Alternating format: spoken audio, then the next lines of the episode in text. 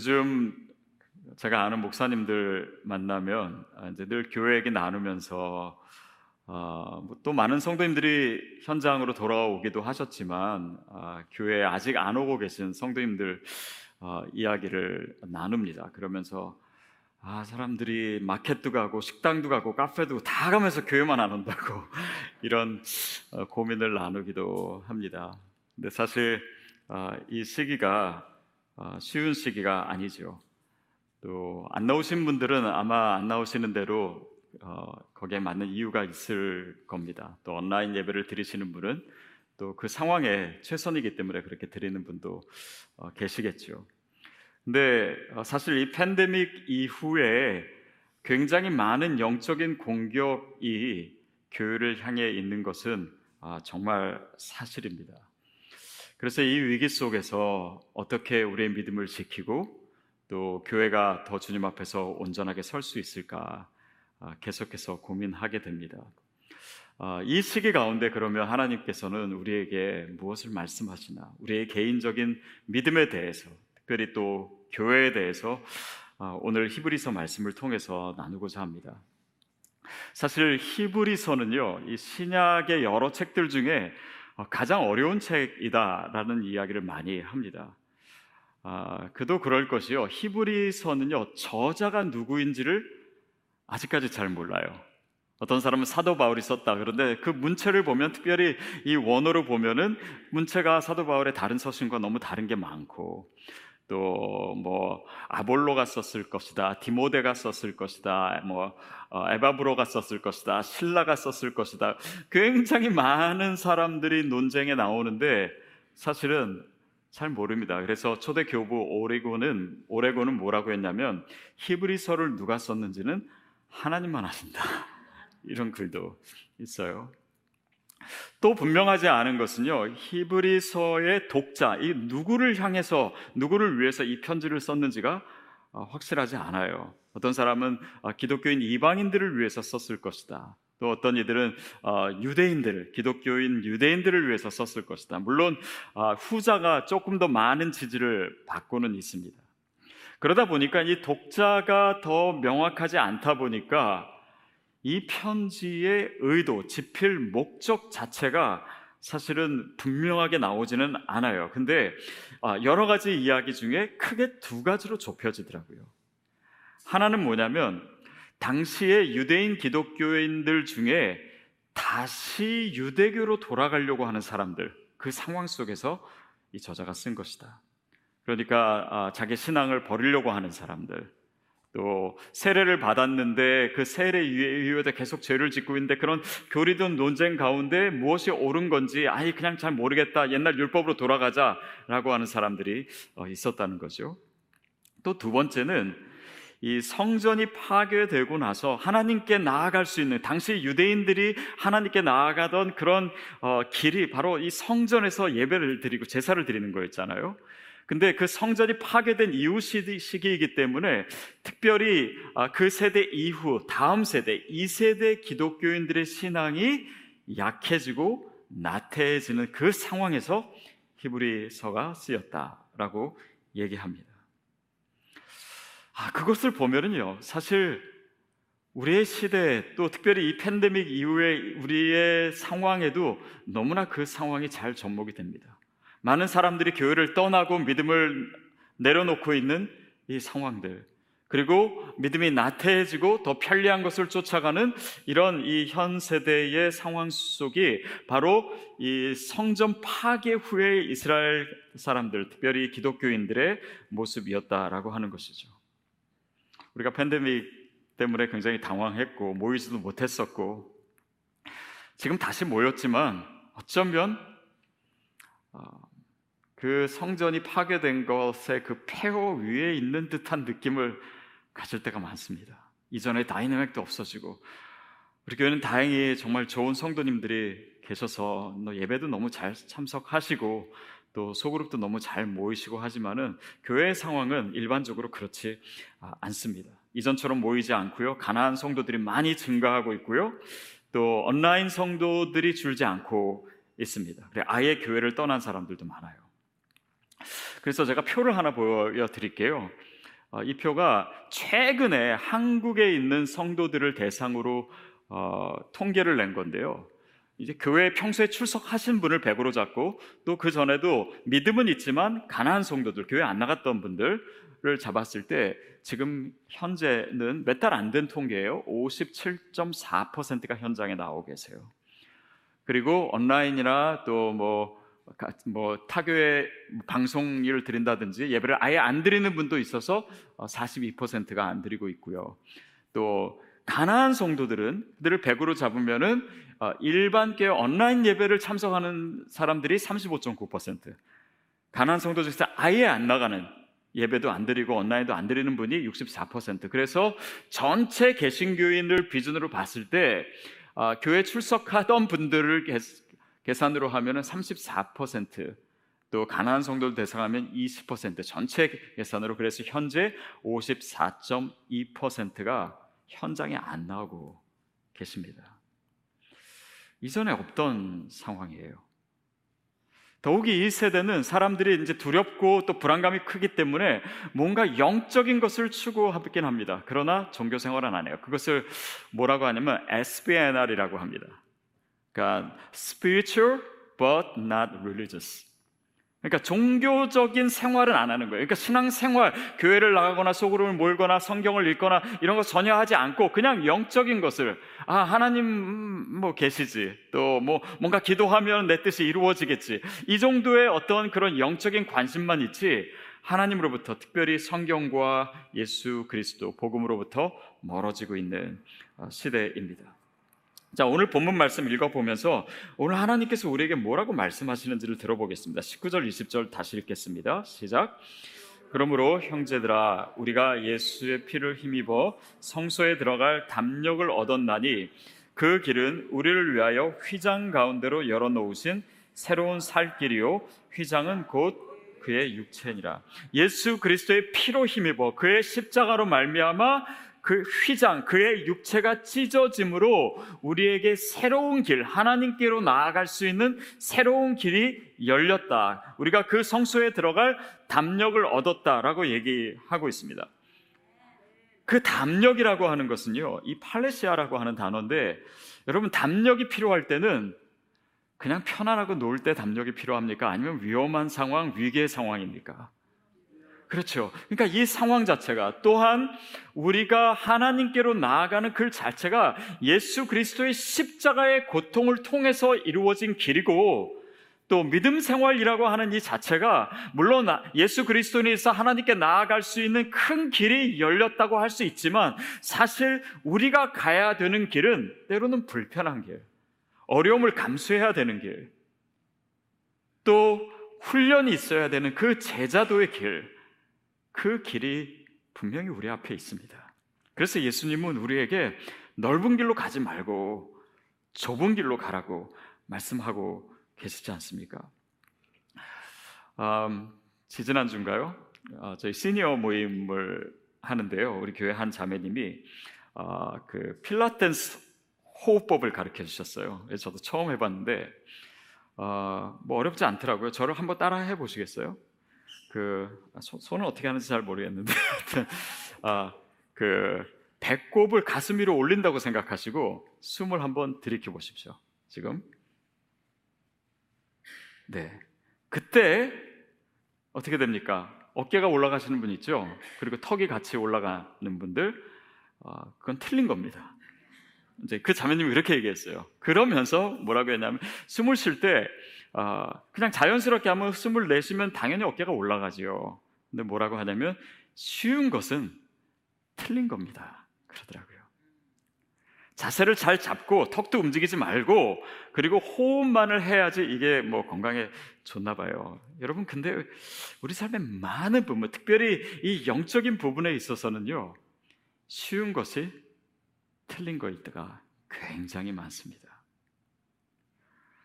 우리가 그냥 가만히만 있으면 하나님이 원하신 목적지까지 저절로 가는 그 길, 그것이 신앙의 길은 아닙니다. 찬송가에도 있지만, 내 주를 가까이 하려 함은 십자가 짐 같은 고생이다. 그 믿음의 여정 가운데는 정말 때로는 고난도 있고 또 정말 사람들을 부둥켜 안아야 되는 그런 어려운 상황도 있고 또 때로는 내가 예기치 못한 상황 가운데 정말 그 믿음을 지키고자 영적 전쟁을 치른 그 많은 어려움들이 십자가의 길 같은 그런 여정이 우리의 신앙의 삶은 삶에는 분명히 아, 있습니다. 여러분 예수를 믿는데 어떤 대가도 없이 그냥 그 복음을 값싼 은혜로 만드시겠습니까? 아니면 오늘 우리에게 주어진 이 영적인 싸움을 때로는 힘겹게라도 싸우면서 나아가야 하겠습니까? 사람이 정말 그런 것 같아요. 이렇게 뛰면 서고 싶고 서면 걷고 싶고 뭐 뛰면 걷고 싶고 걸으면 서고 싶고 쓰면 앉고 싶고 앉으면 눕고 싶고 누우면 자고 싶고 제가 예전에 이렇게 똑같이 얘기했더니 통역하는 분이 너무 힘들어하더라고요. 근데 이 사람이 편하고자 하는 욕구는 사실은 아, 쉽지가 않습니다. 그러나 여러분 크리스천의 영성이라고 하는 것이 그저 정말 사랑받는 느낌, 그냥 마음 편안한 거 그런 것만 있습니까? 그냥 마음에 조금 찔리는 거기까지는 되는데 더 이상은 나를 귀찮게 하지 마세요. 어쩌면 현대인들의 신앙이 그런 걸 수도 있습니다. 그러다 보면 허약 체질이 돼요. 그러다 한 방 맞거나 넘어지면 일어나지 못하는 사람들 많습니다. 물론 이 시대를 보면 이해되는 것도 있어요. 사실은 이 편리함을 추구하는 것이 정말 극대화되지 않았습니까? 더욱이 팬데믹 이후에는 더욱 그런 것 같아요.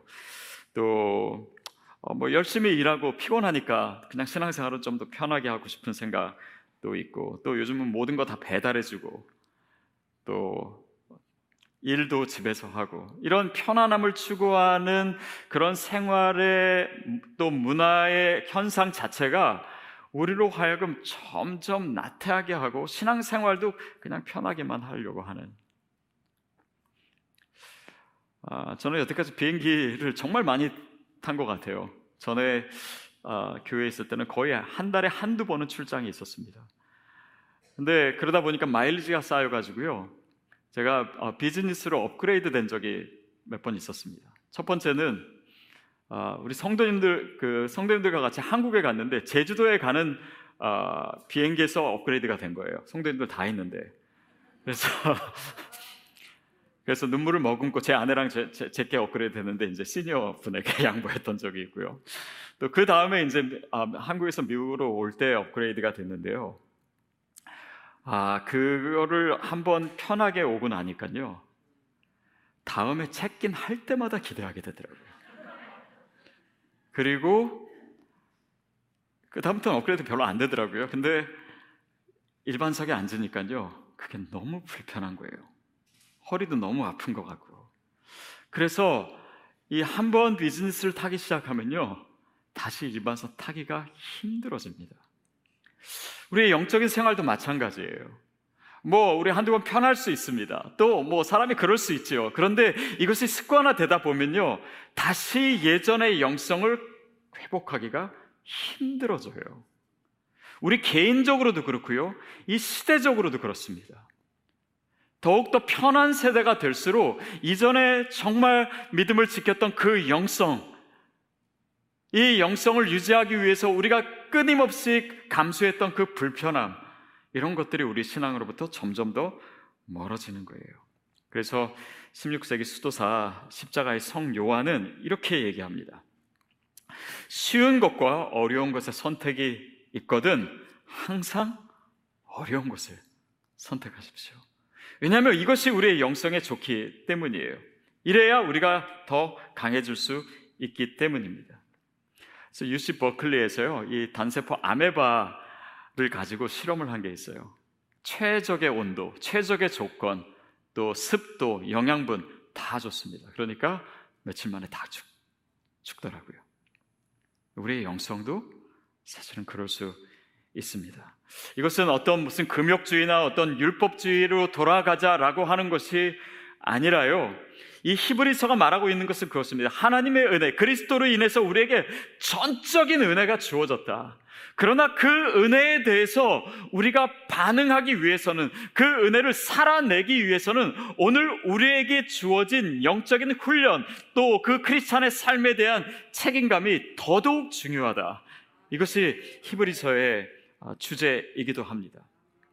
지난주에 우리 이상원 목사님께 설교하실 때 우리가 어떤 영적 싱크홀에 빠지지 않고 우리가 하나님의 영광을 구하면서 살아야 된다. 그 하나님의 영광, 아, 그 무겁, 무거운 그 영광은 우리 삶에 그냥 주어지는 것이 아니라 영적인 훈련을 통해서 주어진다. 라고 하지 않았습니까? 그러니까 사람은요, 어떻게 보면 편리함을 추구하는 존재라고도 할 수 있지만 그것은 인생에 대한 굉장히 얄팍한 시각입니다. 우리는 하나님의 영광을 추구하는 존재임을 믿습니다. 그렇기 때문에 그 카도스 무거운 것을 감당 불편하더라도 감당하는 믿음이 있어야 되는 것이죠. 21절, 22절 말씀 같이 읽겠습니다. 시작. 또 하나님의 집 다스리는 큰 제사장이 계심에 우리가 마음의 뿌림을 받아 악한 양심으로부터 벗어나고 몸은 맑은 물로 씻음을 받았으니 참 마음과 온전한 믿음으로 하나님께 나아가자.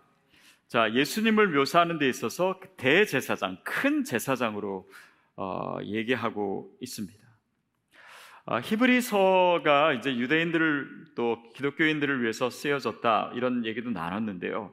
사실 1차적인 독자는 예루살렘 성이 무너지고 쫓겨난 제사장들이라고 합니다.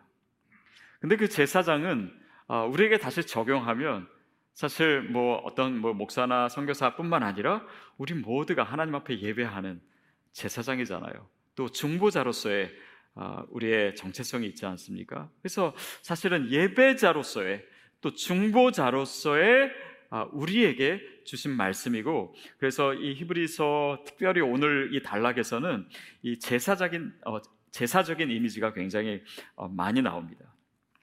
자, 그런데 여기서 우리가 그 씻음을 받았으니 참 마음과 온전한 믿음으로 하나님께 나아가자 이렇게 표현되어 있잖아요. 근데 나아가자라고 할 때 이 헬라어가 프로셀코마이라고 하는 단어인데요. 히브리서에서 여러 번 쓰입니다.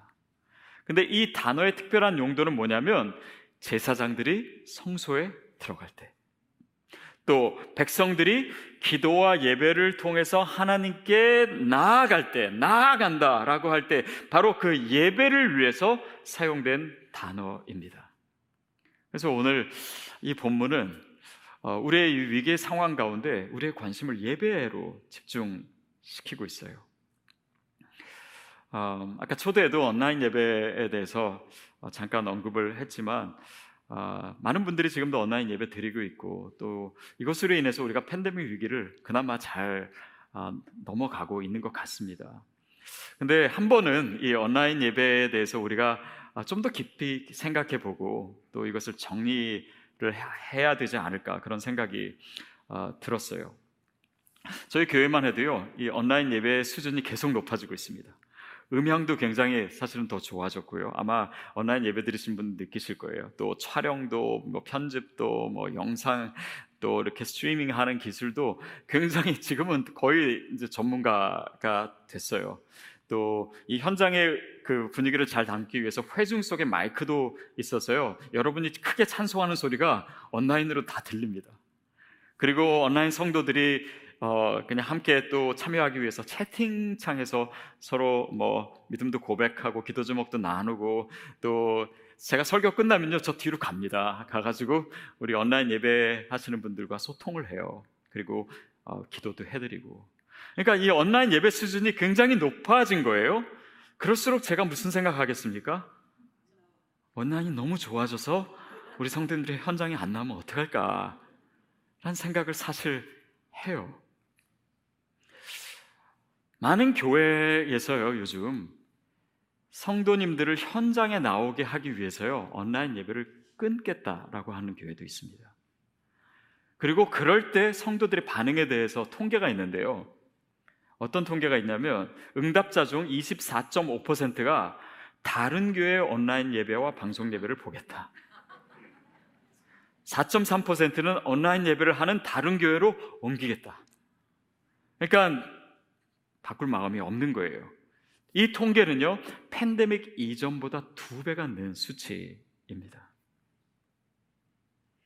저는 이번에 설교를 준비하면서요, 우리 성도님들 명단을 쫙 봤어요. 어느 분이 요즘 현장에 안 나오고 계신가?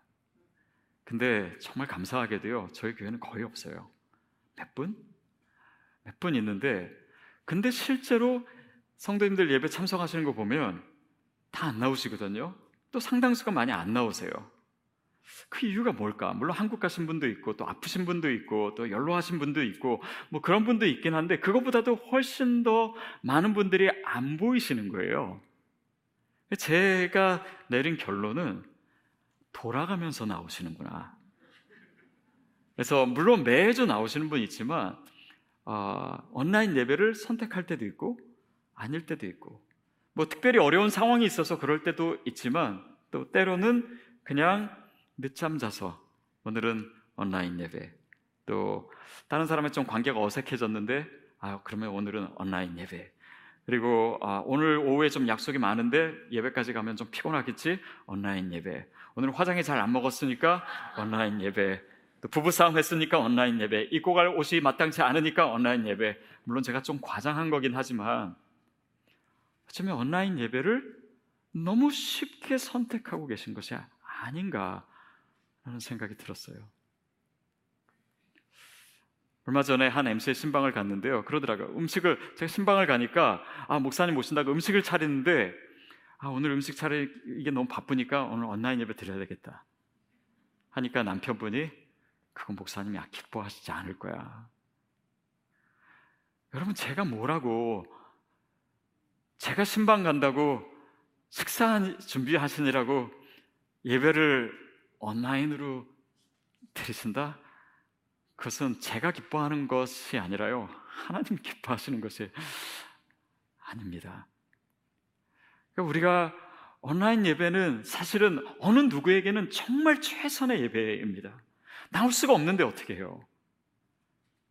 그래서 그분들에게 정말 가장 아름다운 도구가 될 수 있는 이것이 어떤 분에게는 최선의 예배를 포기하는 나태하게 되고 단지 예배뿐만 아니라 이 예배가 무너지기 시작하면요 내 삶 전체, 내 신앙 전체가 무너지기 시작합니다. 제가 예전에 영국에 있을 때요 저희 아이들이 어릴 어렸을 때 가끔 제 아내가 이제 마켓에서 뭘 샀냐면 마시는 요거트 있죠 야쿠르트라고 하는 거 그게 영국에서는 조금 비쌉니다. 애들 먹을 거라고 저를 먹지 말라고 하는 거예요. 한번 몰래 먹었다가 혼난 적도 있고. 여러분, 근데 그거는 애들을 위해서 산 겁니다. 제가 먹으면 뭐 안 되는 것까지 아니지만은 그 용도가 아니었던 거죠. 온라인 예배는 온라인 예배가 최선이기 때문에 그분들을 위한 예배입니다. 멀리 출장 갔었거나 아프시거나 연로하시거나 코로나에 걸리셨거나 아니면 그 위험 가운데 있거나 아니면 정말 흩어져 있는 디아스포라들 가까운데 교회가 없는 분들을 위해서나 이분들을 위한 예배인데 이것이 우리의 안일한 신앙의 도구가 되어서는 안 되겠죠. 여러분 시드 교회는요 앞으로 온라인 예배 또 사역을 더 열심히 할 겁니다. 왜냐하면 그것이 필요한 사람들이 더 많기 때문이에요. 그분들의 가난한 성도들을 위해서 지금은 예배 안 나오지만 이것을 통해서 나는 지금 예배 아, 뭐 예수를 믿지도 않지만 온라인 예배 먼저 들어오고 그리고 아 교회가 이런 곳이구나 하나님의 말씀이 이런 것이구나 그 다음에 현장에 나오실 수 있는 그 단계적 과정으로서 필요하기도 하고요 해외에 있는 디아스포라를 위해서도 우리가 함께 이 비전을 품기 위해서도 온라인 사역은 필요하고 그러나 우리가 이 본질을 놓칠 때 이것이 남용될 수 있다는 그 위험도 우리가 늘 기억해야 됩니다. 예배는요, sacrifice입니다. 제사잖아요. 나의 희생을 드리는 것입니다. 그것이 예배의 본질이에요. 그런데 오늘날 우리의 예배는 우리가 현장에 나오고 온라인들 그것과 상관없이 희생이 없는 예배를 드려. 아무 수고도 없고, 아무 헌신도 없고, 아무 불편함도 없고, 아무 어려움도 없는, 그저 편리하고, 그저 그냥 나에게 좋은, 나를 만족시키는 그런 예배를 추구한다면, 그것은 하나님 기뻐하시는 예배가 아닙니다. 걸어야 되는데, 맨날 엘리베이터만 타면요, 나중에 그 대가를 치르게 됩니다. 우리의 신앙이 망가지기 시작해요. 우리의 신앙이 죽을 수도 있습니다. 그래서 히브리서 기자는 참 마음과 온전한 믿음으로라고 얘기하고 있어요. 하나님께 나아가자. 참 마음과 온전한 믿음으로 다시 말하면 진정성이죠. 여러분 진정성이라고 하는 것은요. 그냥 얻어지는 것이 아니라 그럼에도 불구하고 하면서 얻어지는 것입니다. 그냥 편하게 만족스럽게 이런 것이 아니라 편하고 익숙한 것을 선택하는 것이 아니라 다른 것을 포기하면서 그 가치를 지키는 것에서 진정성이 나옵니다. 그게 참 마음과 온전한 믿음이에요. 저는 이번 설교 준비하면서 제가 자료를 참 많이 봤습니다. 각종 통계들, 지금 팬데믹 이후의 교회의 상황들, 성도님들 어떻게 생각하고 있는지.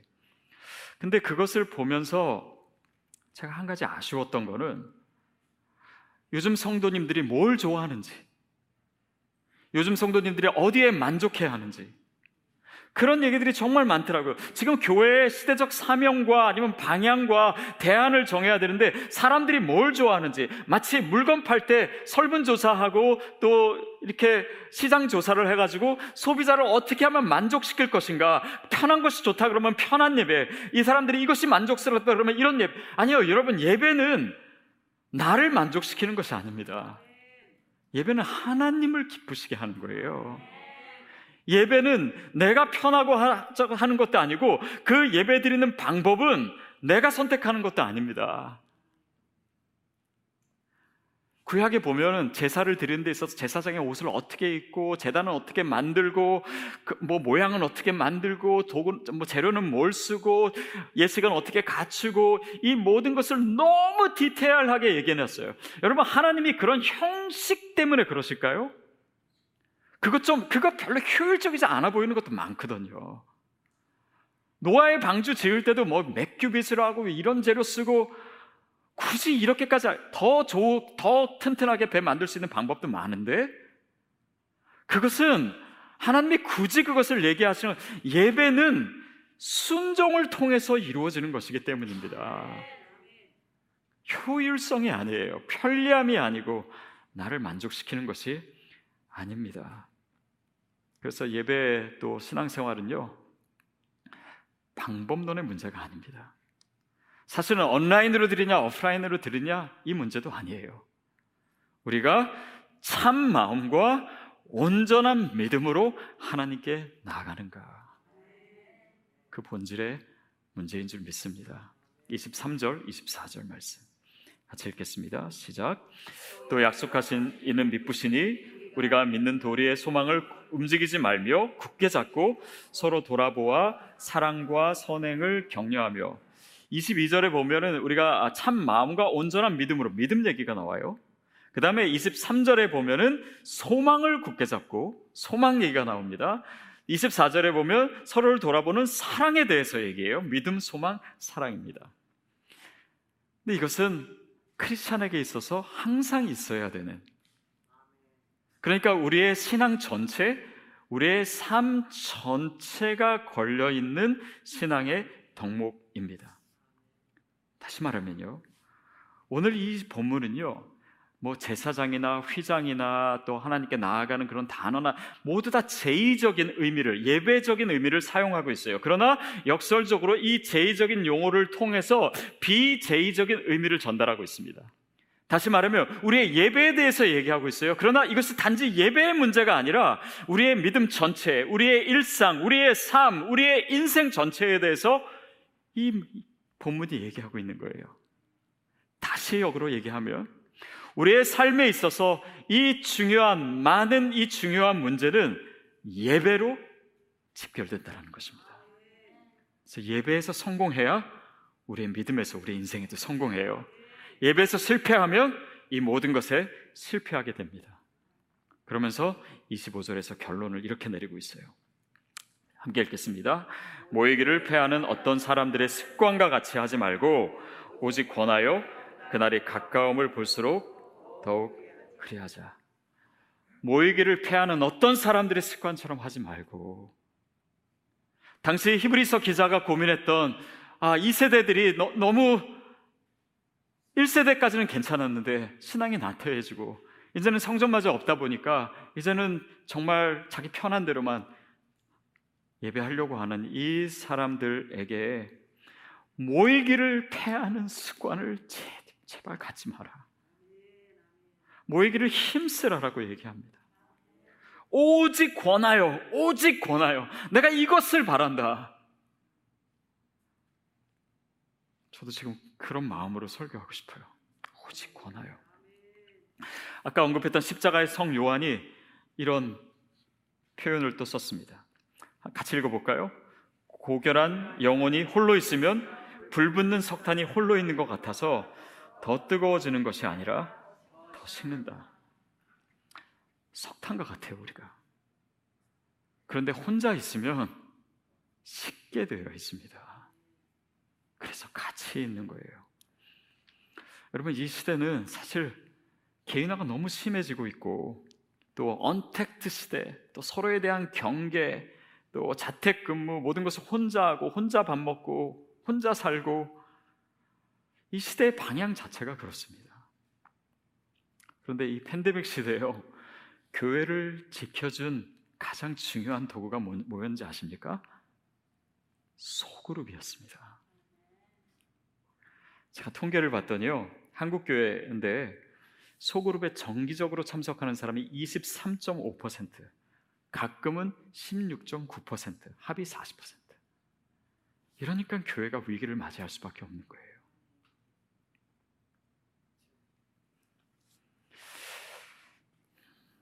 저희 교회 이야기는 아닐 수 있습니다. 그러나 이 소그룹 모이라고 했을 때는요, 그냥 아, 모이는 게 보기 좋으니까 아니면 그게 좀 활성화되는 것 같으니까 그게 아닙니다. 아, 제가 본 많은 조사 중에 이 소그룹의 중요성, 이 팬데믹 상황 가운데 소그룹이 어떤 역할을 했는가. 일단은요, 소그룹에 참여한 사람과 참여하지 않은 사람죠. 예배 참석률이 완전히 달랐습니다. 특별히 현장 예배 참석률도 다르고요. 그 외에도 성경을 얼마큼 읽는가, 기도를 얼마큼 하는가, 심리적인 안정에 있어서 소그룹이 어떤 역할을 미치는가, 고립감을 느끼는가, 소외감을 느끼는가, 우울증의 정도, 그리고 스트레스, 이 모든 부분에서요. 두 배에서 네 배 정도까지 차이가 나더라고요. 소그룹을 참여하느냐, 참여하지 않느냐. 왜냐면 우리 영혼을 이 위기 가운데 하나님께서는 깨우고 싶으시고 살리고 싶으신 거예요. 시드교회 처음에 이름을 지을 때 제가 등록 과정에서 늘 얘기하지만 아, 흩어지는 씨앗 이렇게 지었습니다. 제 아내가 그러더라고. 아니 모이기도 전에 뭘 흩어지냐고. 근데 지금 생각해 보니까요 그 말이 참 의미 있는 말 같아요. 우리가 지금 성교적 교회를 하겠다고 진짜 세상으로 흩어지겠다고 세상에서 예배드리겠다고 성교사로 살겠다고 흩어지는 교회가 되자. 그런데요 그 흩어지는 교회는요 우리가 제대로 모이지 않으면 흩어질 수도 없습니다. 흩어지는 영성은 모이는 영성에서 시작돼요. 히브리서 기자는 왜 그 당시에 성도들에게 모이자고 했을까요? 모이는 것을 패하는 습관을 갖지 말자고 했을까요? 왜냐하면 그 당시에 많은 사람들이 예수를 믿긴 했지만 다시 유대교로 돌아 다시 말하면 믿음을 잃어버릴까봐 또 다음 세대들 우리의 자녀들이 믿음이 점점 약해지고 나태해지는 그것이 너무나 두렵고 목회자로서 그것이 너무나 안타까워서 모이기를 피하지 마십시오. 그렇게 얘기하지 않았을까요? 여러분 우리가 히브리서를 누가 썼는지 모른다고 했습니다. 근데요, 저는 알아요. 누구냐면 그 당시 그 영적인 위기 상황에서의 목회자였을 겁니다. 이 상황 속에서 자기의 성도들을 그대로 둘 수가 없었기 때문에 어려운 과정을 통해서도 훈련을 통해서라도 불편한 것을 얘기해서라도 이 성도님들의 믿음이 살아야 됐기에 나태함에 빠져서는 걷잡을 수 없이 이 흐름을 막을 수 없었기에 교회가 무너져가는 것을 보면서 어떻게든 내 몸으로라도 이 거대한 흐름 가운데 어떻게라도 이것을 막아보겠다고 외쳤던 것입니다.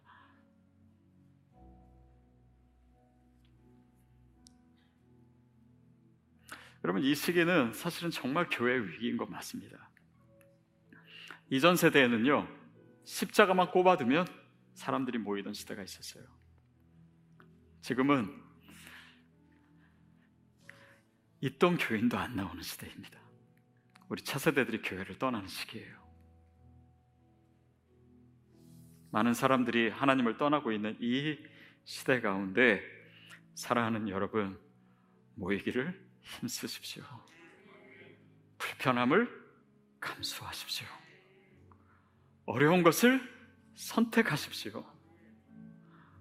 온 마음과 힘을 다해서 하나님께 나아가십시오. 그것이 살 길입니다. 우리가 이 시기를 잘 버티면 이 시기 가운데 정말 주님이 원하시는 모습으로 서 있으면요. 이 어려운 상황 가운데 영적인 기반이 마련될 겁니다. 그러면 다음 세대도 그 기반 위에 설 수 있어요.